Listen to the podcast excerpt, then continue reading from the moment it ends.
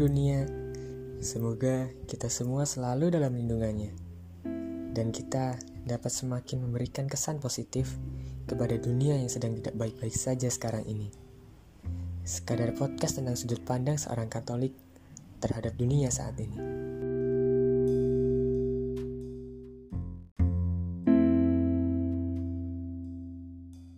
Halo anak pertama, gimana rasanya jadi tumpuan harapan orang tua? Rasanya seakan gak adil ya. Halo anak terakhir, gimana rasanya selalu dibanding-bandingin dengan kesuksesan kakak yang terdahulu? Rasanya seakan gak adil ya. Hai minoritas, gimana rasanya hidup dengan diliputi rasa khawatir dan was-was? Rasanya seakan gak adil ya. Hai juga mayoritas, Gimana rasanya selalu dicap penyebar isu-isu provokatif? Rasanya seakan gak adil ya? Ataupun, halo mahasiswa, gimana rasanya dibungkam saat bersuara? Rasanya seakan gak adil ya? Halo juga aparat dan pemerintah, gimana rasanya selalu dikambing hitamkan atas semua yang terjadi di bangsa ini? Rasanya seakan gak adil ya.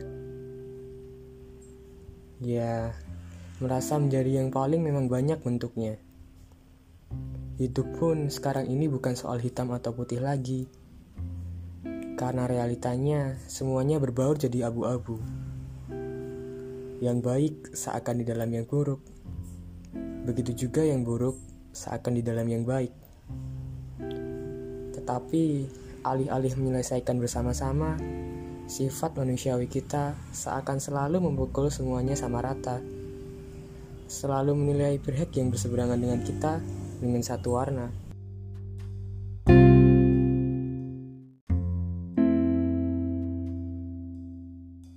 Mungkin memang begitu sifat kita.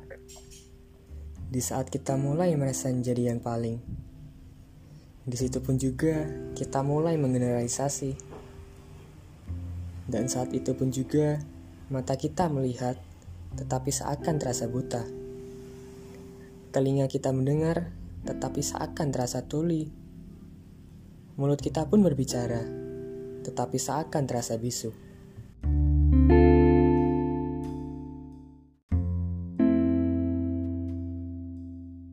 Di saat kondisi kita merasa menjadi yang paling, paling tertindas, tersakiti, tersingkir, ataupun merasa paling tidak mendapat keadilan, kita seakan membenci pihak yang lain dan merasa bahwa pihak kita adalah satu-satunya yang pantas mendapat kebaikan. Sehingga kita pun melupakan, bahkan menolak untuk melihat sesuatu yang baik dalam diri orang lain. Belum lagi egoisme diri maupun kelompok. Semakin memperkeruh pandangan kita. Mencari hitam di dalam warna abu-abu memang sulit. Begitu juga menemukan warna putih di sana. Tapi mungkin kita sedikit bisa belajar untuk menahan diri. Untuk tidak terlalu cepat juga menilai pihak yang lain. Bisa selalu kita ingat bahwa semua yang ada di hidup ini tidak sesimpel yang kita bayangkan. Semuanya terbentuk oleh banyak sekali sistem. Memukul rata semuanya hanyalah emosi sesaat. Tapi inilah gerbang menuju emosi yang lebih permanen, yaitu stigma masyarakat.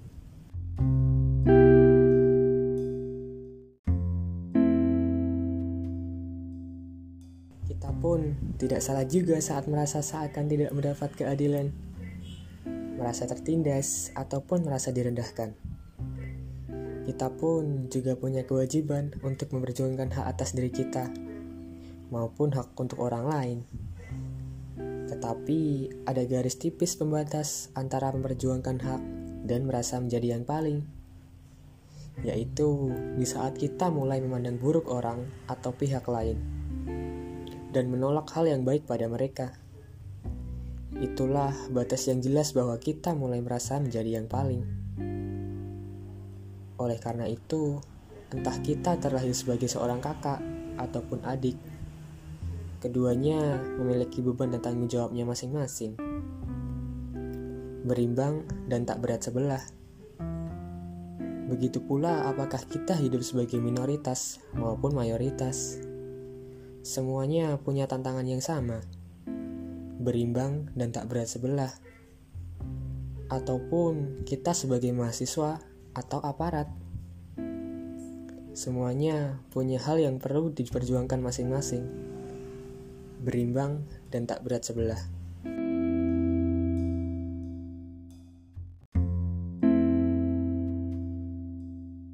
Jujur, aku benar-benar bersyukur Tuhan masih menuntunku untuk berpikir bahwa beban yang aku atau kelompokku rasakan bukan berarti orang lain tidak merasakan juga.